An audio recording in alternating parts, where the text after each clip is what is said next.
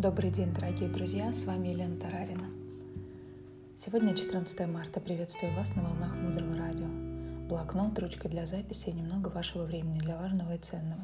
Мудрое Радио, слушай голос. Сегодня мы с вами разберем, на мой взгляд, одно из важнейших вопросов и тем для женщин, что делать, когда женщина сталкивается с тиранией в семье.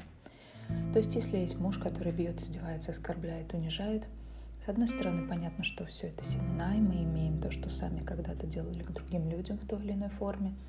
Но вот вопрос. Нужно оставаться и продолжать создавать семена и думать, что он изменится, надо еще немного потерпеть и пытаться спасти отношения через мудрость, или все-таки уходить и создавать семена для новых отношений. По статистике, каждая третья женщина сталкивается с домашним насилием. Ответ на этот вопрос мы возьмем из одного из выступлений дорогой Марины Селицки. Когда-то, много лет назад, была психотерапевтическая группа, где одна преподаватель проводила курс. И одна была женщина, которая рассказала о своем отце-алкоголике, у которого были постоянные запои. И она задала вопрос, что с этим делать. Ее отец уходил в запой, его нужно было искать, и мама все время находилась в состоянии гнева, обиды.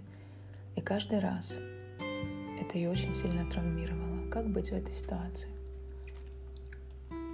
И как раз на этом курсе, на котором а, эта женщина обучалась, обучали очень-очень старинной древней медитации, которая называется Тонглен. И тогда тренер предложила начать эту практику и сказала, результатами Тонглена могут быть три варианта – если мы делаем тонглен человеку на какую-то ситуацию, это может быть вариант, что человек изменится.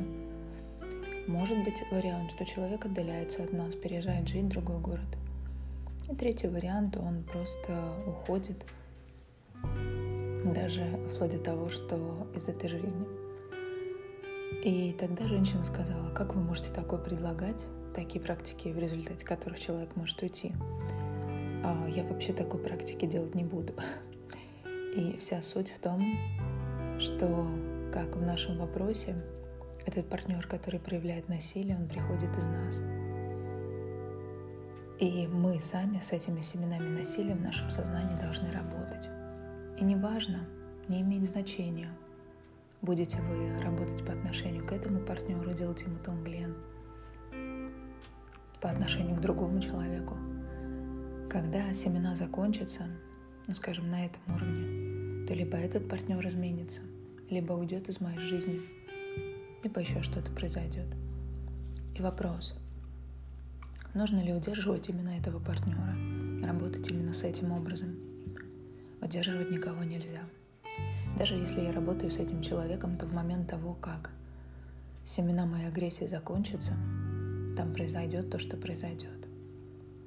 Но тут есть совсем другой вопрос. Хочу я с этим человеком работать, чтобы ему помочь? или для того, чтобы его удержать для себя по каким-либо выгодным причинам я хочу это сделать. И вот это то, что делает наши действия принципиально другими. Если я хочу помочь тому человеку, и вот этот шаг, я беру на себя ответственность, помогая ему, и принимаю все три варианта, что он либо изменится, либо уйдет из моей жизни, либо даже может вообще уйти из жизни. Это самый быстрый способ. Если я это делаю для того, чтобы его удержать по каким-то причинам, то есть, по сути дела, я уже теряю понимание того, кто он, кто я, и каким образом мы создаем своих партнеров.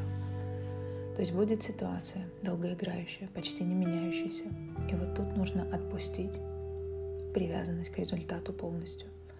Не ожидать, что этот партнер к нам вернется. Не ожидать, не создавать картинку, что именно он станет потом другим, с кем ты проводишь время, создаешь жизнь.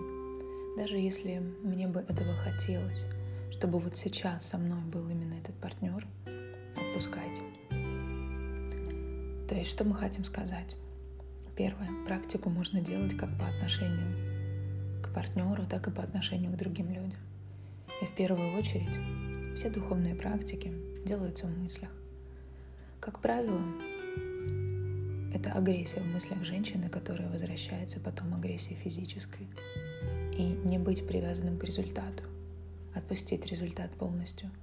Потому что на самом деле это три главные группы, которые мы перечислили. И дальше оно потом в реальности еще во множестве других оттенков развивается. Партнер может быть, например, не рядом с вами, но у него начнутся хорошие отношения с детьми. Он, например, будет поддерживать детей. Он женится на другой женщине или влюбится и сам естественным образом уйдет от вас. Но если нужна будет какая-то помощь, то этот человек останется в вашей жизни. То есть могут быть разные-разные варианты. Главное, женщина не должна делать никакой духовной практики с мотивацией удержать какого-то человека возле себя. Этой мотивации быть не должно. Она практически перечеркивает всю работу. Таким образом, друзья, мы с вами познакомились с тем, на что нужно обратить внимание при тирании в семье. Первое – это обратиться за помощью, задавать вопросы, не молчать.